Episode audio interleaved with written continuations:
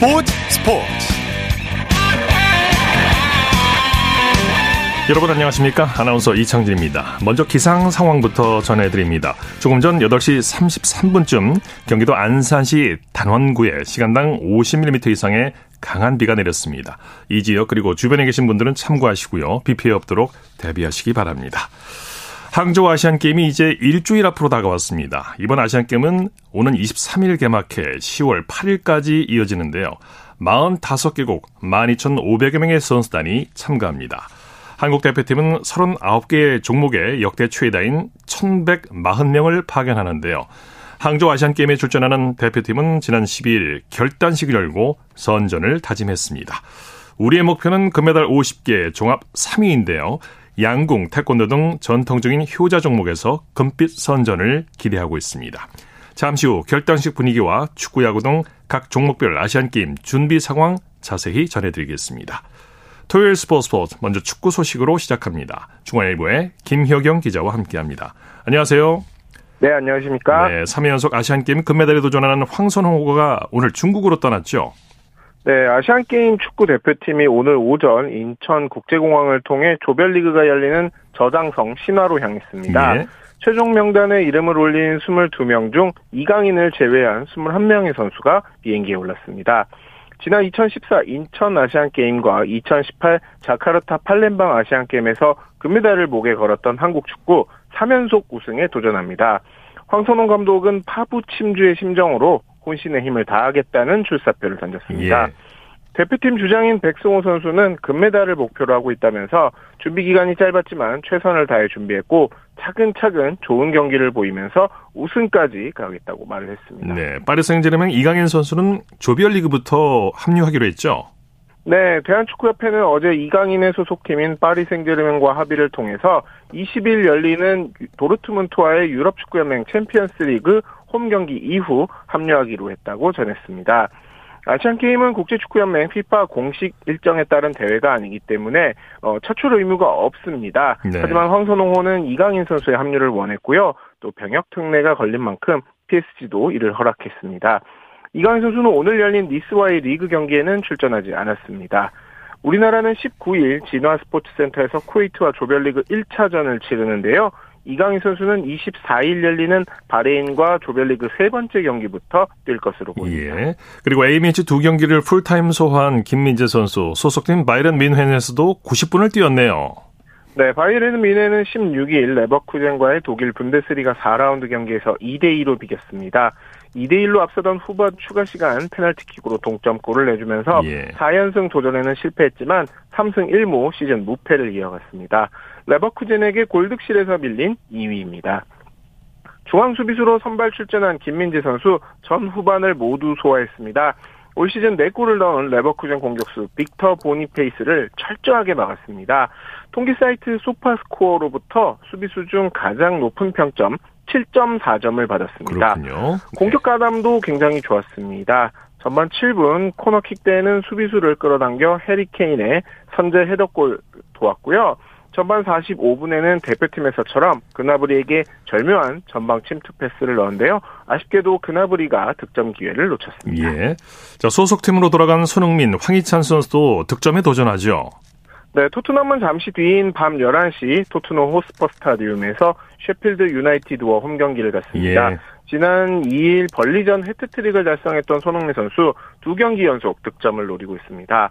셰필드는 올해 프리미어리그로 승격했지만 아직 승리가 없습니다. 손흥민 선수는 셰필드와 통산 5번의 경기에서 두골 도움 3개로 강한 면모를 보였습니다. 예. 황희찬의 소속팀 울버햄튼 오늘 리버풀을 만났는데요. 어, 황희찬 선수가 시즌 3호 골을 터뜨렸습니다. 어제 기자회견에서 리버풀의 클럽 감독이 황희찬 선수의 이름을 언급했는데요. 오늘 선발로 나와서 전반 7분 네트의 패스를 받아서 오른발 슈팅으로 리버풀의 골문을 열었습니다. 예. 어, 지난 두 골은 모두 머리로 넣었었는데 이번에는 발로 넣었고요. 황희찬 선수가 사실 리버풀에 굉장히 강한 편입니다. 네. 오스트리아 짤츠부르크에서 뛰던 시절에도 챔피언스 리그에서 1골 1도움을 기록했고요. 지난 시즌 FA컵에서도 골을 넣었거든요. 네. 이번에 다시 한번 리버풀 킬러 면모를 보였고요. 네. 울버햄튼이 전반을 1대 0으로 앞선 채 마쳤습니다. 네, 황희찬 선수의 상승세가 대단한데요, 이번 시즌. 네. 자, 덴마크 미트윌렌의 조규성 선수 소속팀 경기에서도 득점포를 가동했죠. 미트윌란은 덴마크 프로축구 수페르리가 8라운드 비보르와 원정 경기에서 2대2 무승부를 거뒀습니다. 선발로 나와 끝까지 뛴 조규성 선수 0대 0으로 맞선 후반 7분에 선제골을 터뜨렸습니다. 네. 올 시즌 리그 4호 골입니다. 파울리뉴가 올려준 크로스를 머리도 받아 넣었습니다. 지난 13일 사우디아라비아와 국가대표 친선 경기에서도 헤더골을 넣었던 조규성 선수 두 경기 연속골이고요. 소속팀 기준으로도 7라운드 경기 도움에 이어서 두 경기 연속 공격 포인트입니다. 예. 이번 시즌 리그 경기에서는 4골 1도움이고요. 컨퍼런스 리그 예선까지 더하면 벌써 5골 도움 1개입니다. 어, 한 이탈리아 매체에서 또 세리에아 제노아가 조규성을 영입하면 도움이 될 것이라는 소식도 전했는데요. 네. 뭐 구체적인 이적 제한은 아니지만 더 큰 무대를 바라보고 있는 조규성 선수에 대한 관심이 높아질 수 있을 것으로 네, 보입니다. 네. 자, K리그 소식 살펴보죠. 울산 현대와 대전이 만났는데 결과 나왔습니까? 네, 울산이 올해 일부로 승격한 대전을 상대로 한 번도 이기지 못했는데요. 그랬죠. 오늘도 1대1로 비겼습니다. 울산을 찾은 대전 팬들은 마치 이긴 것처럼 기뻐했는데요. 승점 38점을 기록한 대전은 파이널 A 진출 가능성을 살렸습니다. 예. 전반 1분에 대전이 선제골을 넣었습니다. 티아고가 내준 볼을 마사가 치고 들어가면서 김인균 선수에게 내줬고요. 김인균 선수가 멋지게 마무리를 했습니다. 네. 울산은 주민규가 전반 29분 자신이 얻어낸 페널티킥을 성공시켜 1대1 동점을 만들었는데요. 울산의 파상 공세 대전이 잘 막아냈습니다. 특히 후반 추가 시간 이청용의 슛이 어, 대전 수비수 손에 맞으면서 페널티킥을 얻었는데요. 대전 골키퍼 이창규 선수가 이번에는 주민규의 페널티킥을 막아내면서 무승부로 끝이 났습니다. 네, 강원은 전주 원정에서 전북을 이겼네요. 강원은 오늘 전주 경기에서 전북의 3대1 역전승을 거뒀습니다. 예. 오늘 경기가 없었던 수원 삼성을 승점 2점 차로 따돌리고 최하위를 벗어났습니다. 전북은 아시안게임 대표팀에 백승호, 송민규, 박진섭, 김정훈, 박재용 등 죽축 선수가 5명이나 차출됐습니다. 예, 예. 결국 최근 5경기 3무 2패 무승에 그쳤고요. 구스타보의 페널티킥 선제골로 먼저 앞서갔습니다. 하지만 강원 선수들이 전북의 패스를 빠르게 차단한 뒤 위협적인 역습을 계속해서 가했습니다. 특히 가브리엘과 야구, 갈레고 등 외국인 공격수 3총, 공격수 3총사가 계속 골을 노렸는데요. 결국 전반 45분 가브리엘이 멋진 칩슛으로 동점을 만들었고 추가 시간에는 야고의 패스를 받은 갈레고가 역전골을 터뜨렸습니다. 네네. 반면에 전북 외국인 선수들은 다소 아쉬운 모습이었습니다. 네. 2위 포항은 제카의 활약을 앞세워서 수원 FC를 꺾었네요. 네, 포항은 스틸야드에서 열린 수원FC와 경기에서 2대 0으로 이겼습니다. 어, 포항은 울산과 승점 차를 6점 차로 좁히면서 역전 우승 가능성을 높였습니다. 초반 탐색전을 펼치던 포항, 전반 28분에 선제골을 넣었습니다. 제카가 왼쪽에서 올라온 완델슨의 크로스에 발을 갖다 댔고요. 전반 44분에는 제카가 하프라인에서 수원FC 측면을 홀로 무너뜨리면서 문전까지 돌파한 뒤 골키퍼 노동건의 다리 사이를 통과하는 두 번째 골을 넣었습니다. 네. 지난해 대구에서 7골을 넣었던 제카 선수 벌써 시즌 10호 골을 터뜨리면서 득점왕 경쟁에도 뛰어들었습니다. 네. 인천 유나이티드는 후반 추가 시간 에르난데스의 극적인 역전골로 제주에 승리했죠. 인천은 축구 전용 경기장에서 열린 제주와의 홈 경기에서 2대 1로 이겼습니다. 네. 전반 29분 이명주가 페널티 박스 앞에서 김도혁의 패스를 받아 강력한 슈팅으로 1대 0을 만들었습니다. 반격을 노리던 제주는 공격수들을 연이어 투입했는데요. 후반 11분 교체로 들어간 김승섭이 11분 어, 뒤 서진수의 패스를 받아 동점을 만들었습니다. 인천은 후반 중반 무고사를 투입하면서 승리를 노렸는데요. 인저리 타임에 에르난데스가 페널티 박스 왼쪽에서 날린 슈팅이 그대로 제주 골문을 통과하면서 승리를 거뒀습니다. 네, 소식 감사합니다. 네, 감사합니다. 축구 소식 중앙일보의 김효경 기자와 정리했습니다.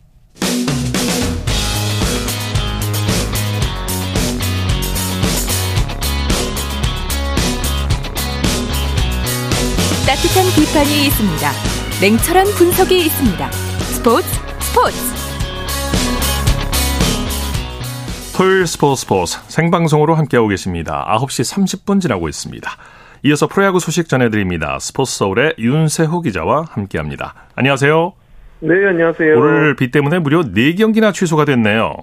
그렇습니다. 광주에서 열릴 예정인 두산과 기아의 경기, 대전에서 예정됐던 KT 하나의 경기 그리고 부산에서 예정된 키움 롯데 경기 창원에서 열릴 예정이었던 삼성 NC 경기가 모두 비로 취소됐습니다. 예. 아, 지금 9월에도 계속 비가 오면서 우천 취소도 잦아지고 있거든요. 네. 일정에 지금 큰 차질이 생겼는데요. 네, 일단 기본적으로 이제 취소된 경기만큼 경기를 치러야 되니까 연전이 많아졌습니다. 그만큼 선수들의 체력 저하와 그렇죠. 부상 우려도 커졌고요.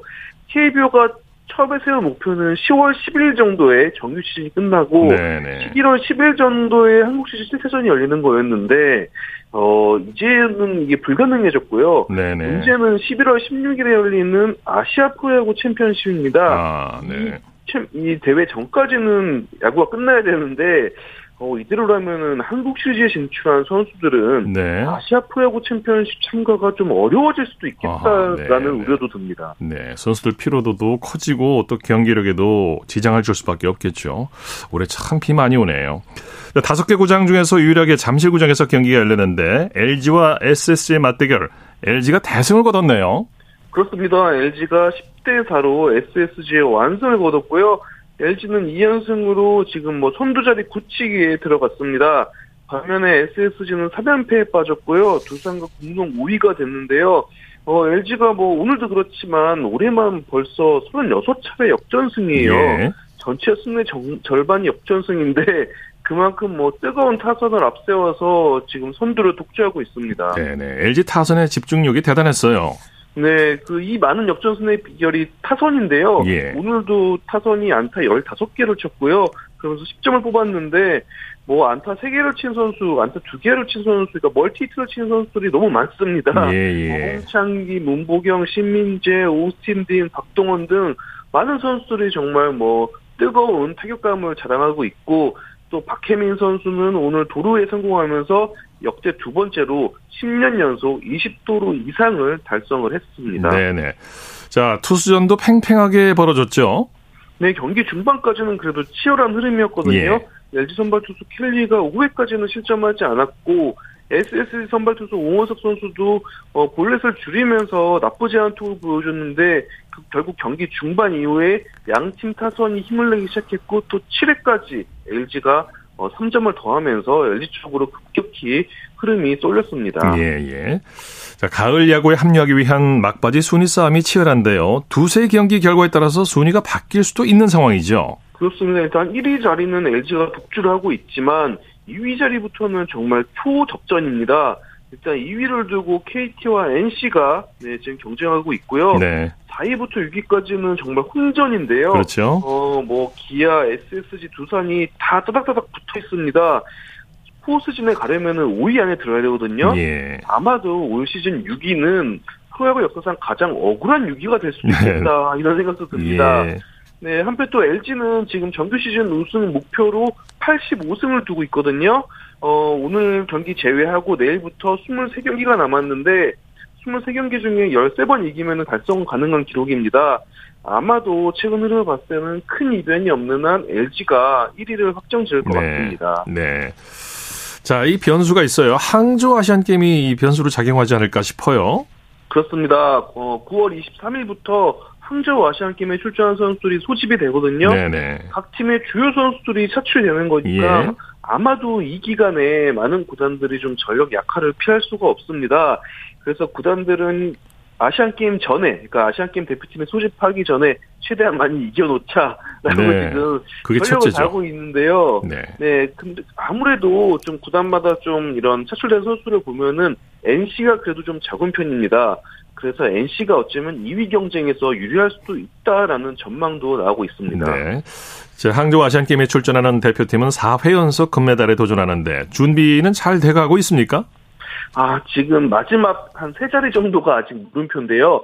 일단 이정우 선수가 부상으로 이탈한 만큼 이정우 선수의 대체자를 지금 생각해야 되고요. 그리고 구창모 선수와 장현수 선수, NC 에이스인 구창모 선수는 원래 오늘 실전에 나올 계획이었는데 예. 이 경기도 비로 취소가 됐어요. 그리고 고교생 장현석 선수도 오늘 경기에 나올 계획이었는데 이 또한 비로 취소가 됐는데요. 두 선수 모두 일단 19일에 다시 실전을 치르는데 대표팀 코칭 스태프도 두 선수의 등판 모습을 보고 최종 합류 여부를 결정할 계획입니다. 네. 지금 구성이 이렇게 원만한 완만한 상태는 아닙니다. 네. 팀들 경쟁만큼이나 개인 타이틀을 향한 선수들의 경쟁도 뜨겁죠. 그렇습니다. 뭐 공식적인 타이틀이 일단 타자가 8개 부문, 투수가 6개 부문인데 사실상 모두 치열하고요. 지금 누가 타이틀을 왕이 될지 홀더가 될지 예측하기 어려운 상황입니다. 네. 타격 부문은 어떨까요? 타격왕 부문? 네, 일단 타격왕 타율 1위를 두고는 LG 홍창기 선수와 NC 손아섭 선수가 치열하게 경쟁을 하고 있는데요. 그러니까 오늘까지 기록만 놓고 보면은 홍창기 선수가 타율 3할 4푼, 예. 손아섭 선수는 3할 3푼 9입니다. 그러니까 예. 불과 1, 2채밖에 나지가 않아요. 네. 그래서 매일 지금 선두 자리가 바뀔 수 있는 상황입니다. 네. 또 홈런왕을 어떤 선수가 차지할지도 관심을 모으고 있죠. 네, 일단 하나 노시환 선수가 홈런 30개로 SSG 최정 선수보다 5개 앞선 1위에 있는데요. 역시 변수가 있다면 아시안 게임입니다. 노시환 선수가 아시안 게임에 출전하는데 그 기간 동안 SSG는 15경기를 치르거든요. 예. 그러니까 최정 선수가 노시환 선수보다 15경기를 더 하는 겁니다. 그렇기 때문에 홈런왕 경쟁도 예측하기가 쉽지 않습니다. 네, 소식 감사합니다. 네, 감사합니다. 프로야구 소식 스포츠 서울의 윤세호 기자와 함께했고요. 이어서 한 주간의 해외 스포츠 소식 전해드립니다. 월드 스포츠 오늘은 스포티비 뉴스의 이성필 기자와 함께합니다. 안녕하세요. 네, 안녕하세요. 자, 테니스 세계 랭킹 2위 조코비치가 US 오픈 정상에 올랐네요. 네, 우리 시간으로 지난 11일 월요일이었죠. 미국 뉴욕 빌리진킹 내셔널 테니스 센터에서 남자 단식 결승이 있었는데 세계 랭킹 3위인 러시아의 다니엘 메드베데프를 네. 3시간 16분 만에 3대 0으로 이겼습니다. 네. 2018년 이후에 5년 만에 US 오픈 정상 복귀인데 개인 통산 메이저 대회 단식 우승을 무려 24번째 달성하는 아주 놀라운 기록이었습니다. 네. 남녀 선수를 통틀어서는 은퇴한 호주의 마거리 코트와 함께 최다 우승 기록 어깨를 나란히 했는데요. 조코비치와 코트가 24번씩 우승을 했고 또 미국의 은퇴한 세레나 윌리엄스가 23번째였습니다. 네. 프로 선수들의 메이저 대회 출전이 허용됐던 1968년 이후에 24번 우승한 것이 조코비치가 또 유일하고요. 남자 단식으로 좀 좁혀보면 조코비치 다음으로는 스페인의 라파엘 나달이 22번 예. 우승했습니다.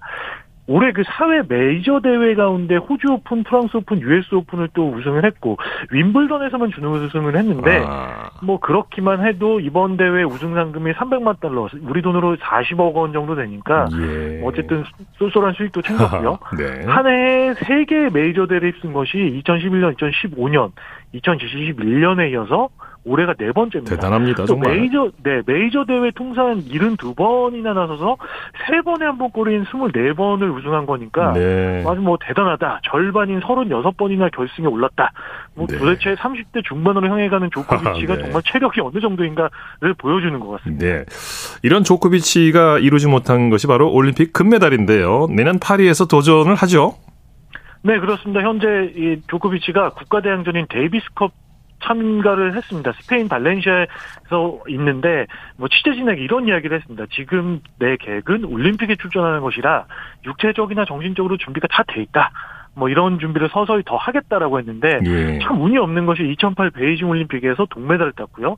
2012 런던 올림픽, 또 2016 리우데자네이루 올림픽, 그리고 2년 전 도쿄 올림픽에서 다 우승에 도전했지만 메달 획득에는 실패를 했습니다. 파리올림픽 개막전이 벌써 우리 나이로 37살이 되니까 네. 뭐 내년에 클레이에서 열리는 롤랑가로스나 잔디에서 열리는 윈블던 또 올림픽 이런 US 오픈 그 전에 토너먼트인 호주 오픈이 또 있는데 네. 여러 복잡한 일정들을 다 소화를 해야 됩니다. 그렇지만 뭐 국가를 대표해서 올림픽에 나서겠다고 했고 오늘 새벽에 스페인과의 데이비스컵에 나섰습니다. 그래서 승리를 이끌었는데 어, 체력은 다시 말하지만 정말 좋다라고 아, 볼수 있을 것 같습니다. 37의 나이에 진짜 대단합니다. 네. 네. 자, 미 NBA 사무국이 각 팀 주전급 선수들의 체력이나 컨디션 관리 차원의 결장을 엄격하게 관리한다고요. 네, 이 NBA 사무국이 주전급 선수들의 결정에 대한 관리 감독을 좀 강화하고 네. 또뭐 리그의 관련 규정을 위반하면은 최대 100만 달러, 우리 돈으로 13억 원 정도의 벌금을 부과하겠다 했는데 NBA가 82경기를 그 정규 리그를 치르는데 네. 뭐 항상 모든 경기에 모든 선수가 30분 이상을 뛸 수는 없으니까 좀 컨디션 차원에서 좀 결정하는 경우가 있었습니다. 그럴 경우에는 팬들이 고액의 입장료를 내고 등장 선수를 보러 왔는데 이런 선수를 못 보게 돼서 실망을 하거나 또 전국적인 TV 중계 일정을 잡아놨는데 경기 수준이 떨어진다 이런 부작용이 있었습니다. 그래서 예. 선수들이 벤치에서만 멍하니 있는 모습이 좀 비춰지는데 이런 경우에 대비해서 최근 3년간 올스타로 뽑혔거나 또 리그 베스트 5에 해당하는 올 NBA 선정에 됐던 선수가 확실한 부상이 아니면은 리그 사무국이 조사를 벌여서 30개의 구단 가운데 25개 팀의 50명 선수가 이 관리 대상에 올랐고요. 네네. 15개 구단이 2명 이상의 관리 선수를 보유했는데 처음 위반하면은 10만 달러의 벌금, 우리 돈으로 1억 3천만 원을 부과하고요. 2차에 25만 달러, 3억 3천만 원. 또 세 번째까지 반복되면은 최대 100만 달러, 13억 원의 벌금을 부과한다고 하니까 네. 그 구단들이 돈이 무서우면은 좀 선수의 출전을 어. 그래도 조절하지 않을까 싶습니다. 네, 네. 자, 이번 항저우 아시안 게임에서 입장권 가격이 가장 비싼 종목이 e스포츠라고요. 네, 뭐 홍콩의 사우스차이나 모닝포스트 비롯해서 여러 언론이 보도를 하고 있는데 e스포츠가 입장권이 가장 구하기 어렵고 예. 가격도 비싸다고 합니다.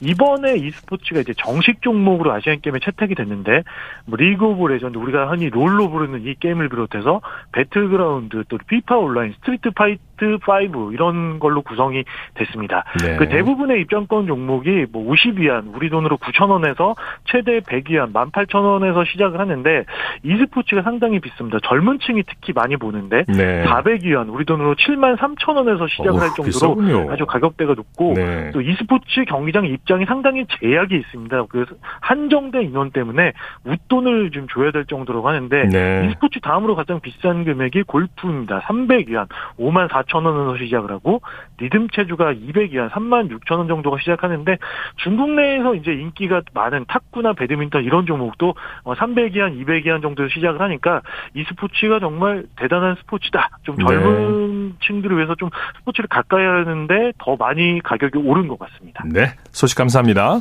네, 고맙습니다. 월드스포츠 스포티비 뉴스의 이성필 기자였습니다. 쳤다 하면 홈런이고 슛 한편의 드라마.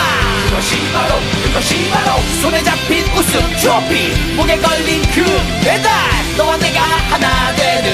그것이 바로 그것이 바로 그것이 바로 꿈꾸던 스포츠. 꿈꾸던 스포츠.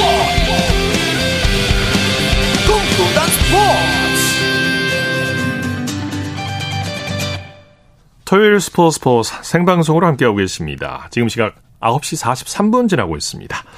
이어서 스포츠 스타들의 활약상을 살펴보는 스포츠를 빛낸 영웅들 시간입니다. 정수진 리포터와 함께합니다. 어서 오십시오. 네, 안녕하세요. 자, 오늘은 골프 영웅을 소개해 주신다고요? 네, 지난 시간에 항저우 아시안게임 KBS 해설위원 중 농구의 양동근 위원의 이야기를 해봤는데요.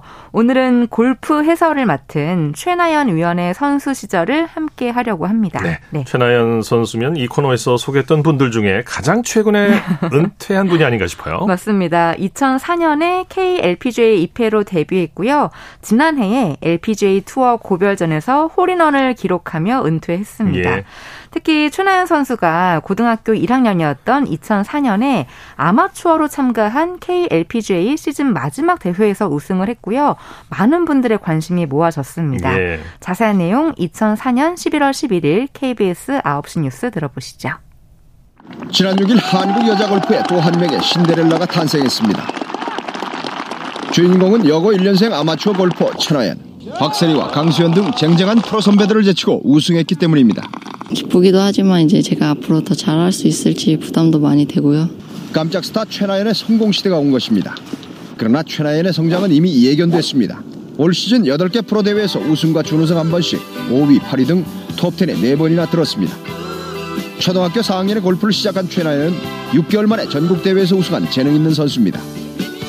뛰어난 실력에 168cm, 58kg의 좋은 체격, 예쁜 용모가 어울려 최나연은 인터넷 카페에서 얼짱 스타로 통하고 있습니다. 겸손한 자세도 갖췄습니다. 우리나라 이름 빛내고 싶고요. 자신과의 싸움에서 정말 지지 않는 그런 선수가 되고 싶어요. 어제 날짜로 프로 선수로 등록도 마쳤습니다. 앞으로 3년 이내 LPGA 무대에 도전하고 싶다는 당찬 새내기 최나. 네, 프로 대회에서 고등학교 1학년 학생이 우승을 했으니 뭐 대단한 화제였겠어요. 네, 어 그때 이제 아마추어 선수가 우승을 한 거였죠. 네. 근데 그 시즌에 우승한 시즌에 탑 10에 4번이나 들었고요. 네네. 골프를 하자마자 6개월 만에 전국 대회에서 우승을 할 만큼 이미 재능이 있던 선수였습니다. 네네. 그렇게 2004년에 그 우승을 하면서 프로로 전향을 했고요. 2005년에는 KLPGA 투어 레이크사이드 오픈에서 쟁쟁한 선배들을 물리치고 프로 첫 승을 신고하기도 했습니다. 예. 아까 네. 2004년 뉴스에서 3년 안에 LPGA 무대에 도전하겠다고 했는데 LPGA 무대는 언제 입회를 한 겁니까? 네. 미국 여자 프로골프 리그 LPGA에 어, 데뷔를 한 건 2008년이었는데요. 이때에도 9번의 탑 10을 기록하면서 유력한 신인왕 후보로 어, 부상을 했지만 예. 이 신인왕, 그러니까 신인상은 동시에 데뷔한 대만의 청야니가 가져갔습니다. 아, 그래도 2009년 9월에 LPGA 55번째 대회 출전 만에 LPGA 삼성 챔피언십 대회에서 생애 첫 LPGA 우승컵을 차지하는데요. 그 내용을 2009년 9월 21일 KBS 9시 뉴스에서 들어보시죠.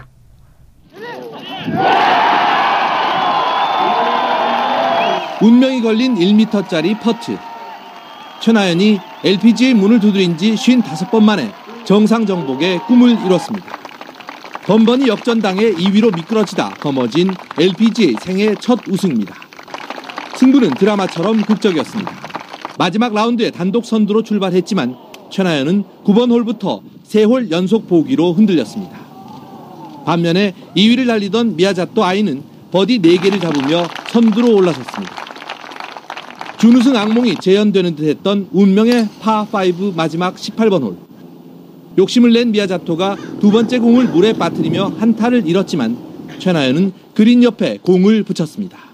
운명의 순간 최나연은 침착했고 한타차 재역전 우승이 완성됐습니다. 동타라고 얘기를 들었고 저는 이제 찬스가 이 홀밖에 없기 네. 때문에 이 최나연 선수는 안정적인 경기력을 자랑했는데요. 네 네. 2012년에는 LPGA 투어 US 여자 오픈에서 우승을 차지하면서 메이저 대회 첫 우승을 했습니다. 예. 이 최나연이 US 오픈 정상에 오른 순간 박세리가 가장 먼저 달려왔고요.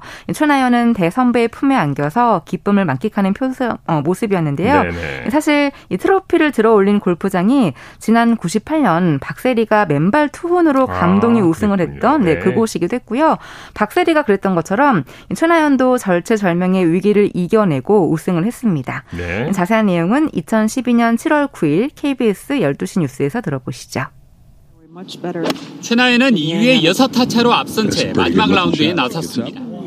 첫 홀에서 보기를 범하며 불안하게 출발했지만 4번 홀에서 버디를 잡아냈습니다. 10번 홀에서는 트리플 보기로 크게 흔들렸지만 이후 두 타를 줄여 1오버파 73타로 경기를 마쳤습니다. 최종 합계 7언더파로 자신의 LPGA 투어 통산 여섯 번째이자 생애 첫 메이저 대회 타이틀을 거머쥐었습니다. 최나연은 98년 박세리, 2008년 박인비, 지난해 유소연 등에 이어 한국인으로는 대회 통산 여섯 번째로 정상에 올랐습니다. 특히 지난 98년 박세리가 맨발 투혼으로 감동의 우승을 안겼던 블랙 울프런 골프장에서 트로피를 들어올려 감격은 더했습니다. But after I watch her, I mean, she really inspired me, and then, you know, being LPGA player, so I really appreciate to Waseri. KBS 뉴스 손기상. 네, 네, 하지만 이후에는 우승이 없었고요. 허리 부상이 계속되면서 지난해에 현역 은퇴를 했습니다. 네. LPGA 투어 9승, KLPGA 투어 6승이라는 전적과 이 오랜 선수 경력을 바탕으로 이번 항저우 아시안 게임에서 정확하고 깊이 있는 해설을 해주길 기대하겠습니다. 네, 기대하겠습니다. 네. 스포츠를 빛낸 영웅들 정수진 리포터와 함께했습니다. 수고했습니다. 네, 고맙습니다.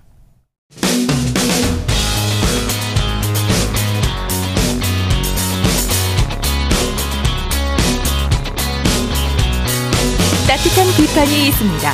냉철한 분석이 있습니다. 스포츠 스포츠. 토요일 스포츠 스포츠 생방송으로 함께하고 계십니다. 9시 49분 지나고 있습니다. 이어서 다양한 종목의 스포츠 소식을 전해드리는 스포츠 와이드 시간입니다. 이혜리 리포터와 함께합니다. 어서 오십시오. 안녕하세요. 먼저 항저우 아시안게임에 나서는 우리 선수들의 결단식 소식 준비하셨죠? 네, 2022 항저우 아시안게임에 출전하는 우리나라 대표팀이 지난 12일 화요일에 서울 송파구 올림픽공원 올림픽홀에서 결단식을 열었습니다. 네. 이 결단식에 모인 우리나라 국가대표 선수들 목표는 금메달 50개, 종합 3인데요. 결단식에 모인 39개 종목 우리 선수단은 후회 없는 경기를 펼치겠다고 다짐했습니다. 이 최윤 대한민국 선수 단장과 그리고 수영의 황선우 그리고 배드민턴의 안세영 선수 소감 들어볼 텐데요. 네. 지난 12일 화요일 KBS 9시 뉴스입니다. 40개 종목 481개의 금메달을 두고 16일 동안 펼쳐지는 아시아 스포츠 축제 항저우 아시안게임.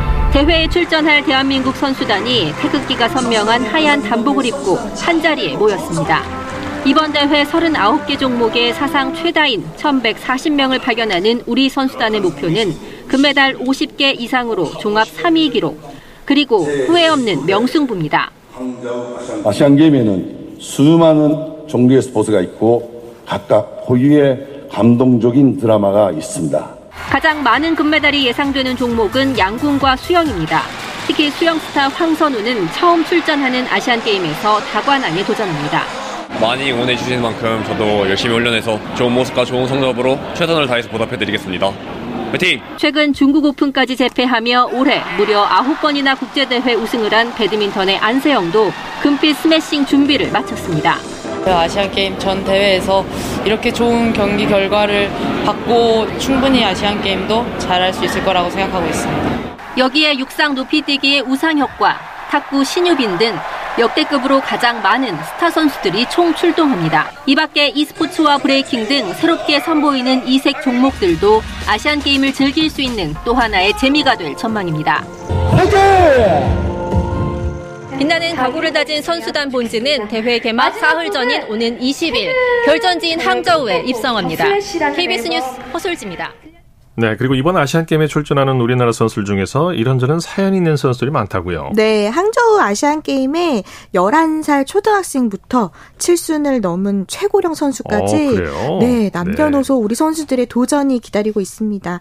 아시안 게임의 이색 종목과 사연 많은 출전 선수들 그중에서 카드 게임 일종인 브릿지 국가대표 이면 선수와 그리고 체스 국가대표 김사랑 선수 인터뷰 들어볼 텐데요. 지난 12일 화요일 KBS 9시 뉴스입니다. 항저우 아시안게임 결단식엔 무려 1000명 가까운 대규모 인원이 몰렸습니다.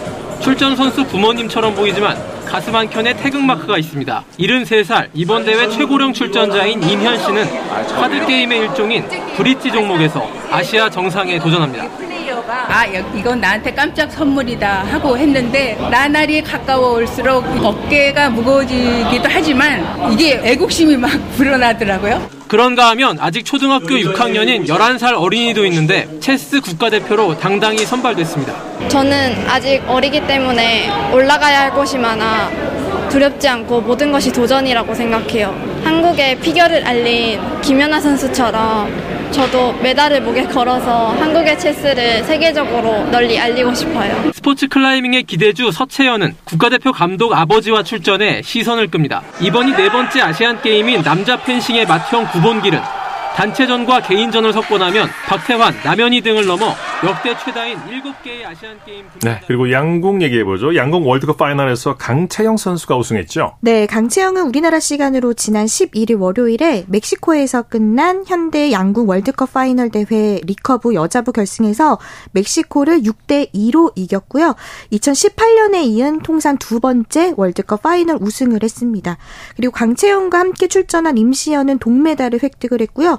남자부에서는 이우석이 준우승 만족했습니다. 네. 네, 그리고 지금 국가대표 선수들 항저우 아시안 게임 준비를 이어가고 있습니다. 네, 이번엔 프로농구 얘기 준비하셨죠? 네, 임금 체불을 포함해서 재정상의 문제로 제명된 프로농구 팀 대의원을 대신해서 올 시즌 소노가 새롭게 창단을 했는데요. 예. 소노 김강선 주장과 김승기 감독 소감 들어볼 텐데 지난 11일 월요일 KBS 9시 뉴스입니다. 강원도 전지훈련 첫날 수억 원을 들여 지은 새 코트를 보며 임금체불로 국회까지 찾아갔던 선수들은 감회가 남다릅니다. 농구 선수로서 뭐 솔직히 국회를 간다는 게 좀 슬픈 일이긴 했는데요. 그냥 행복 농구할 수 있게 또 지원을 많이 해주셔서 더 즐겁게 농구할 수 있을 것 같습니다. 식당 외상값이 밀려 눈칫밥을 먹어야 했던 때를 떠올리면 지금은 감사한 마음뿐입니다. 한때 해체 드래프트까지 각오했던 선수들은 이제 농구에만 집중할 수 있게 됐습니다. 상위권 전력은 아니란 평가도 있지만 팀 해체설 속에서도 4강 플레이오프 진출을 일군 김승기 감독은 개의치 않습니다. 객관적인 전력은 맞아요. 근데 작년에도 선수들이 그거를 좀 이겨냈고 올해도 마찬가지로 또 이겨내서 어, 감독 농구를 할 것이고 또 마지막에는 또 행복한 농구로 끝났으면 좋겠습니다. 새 유니폼으로 프로필 사진까지 찍으며 새 시즌을 기다리고 있는 소노는 오는 20일 공식 창단식을 갖습니다. KBS 뉴스 문영기입니다. 네, 스포츠와이드 이혜리 리포터와 함께했습니다. 수고했습니다. 네, 고맙습니다. 자, 스포츠 단신 전해드립니다. 육상 높이뛰기 스마일 점퍼 우상혁 선수가 우리나라 선수로는 처음으로 다이아몬드 리그 파이널에 출전합니다. 다이아몬드 리그 파이널은 미국 오리건주에서 우리 시간으로 내일부터 월요일까지 열리게 됩니다. 자, 김성현 선수가 미, 미국 프로골프 PGA 투어 가을 시리즈 첫 대회에서 선두로 반환점을 돌며 상승세를 이어갔습니다. 김성현은 PGA 투어 포티넷 챔피언십에서 버디 6개, 보기 1개로 5언더파 67타를 기록하면서 미국의 사히스 시갈라와 공동 선두로 도약했습니다. 자, 스포츠 스포츠. 오늘 준비한 소식 여기까지고요. 내일 이 시간에 다시 찾아뵙겠습니다. 함께 해주신 여러분 고맙습니다. 지금까지 아나운서 이창진이었습니다. 스포츠 스포츠.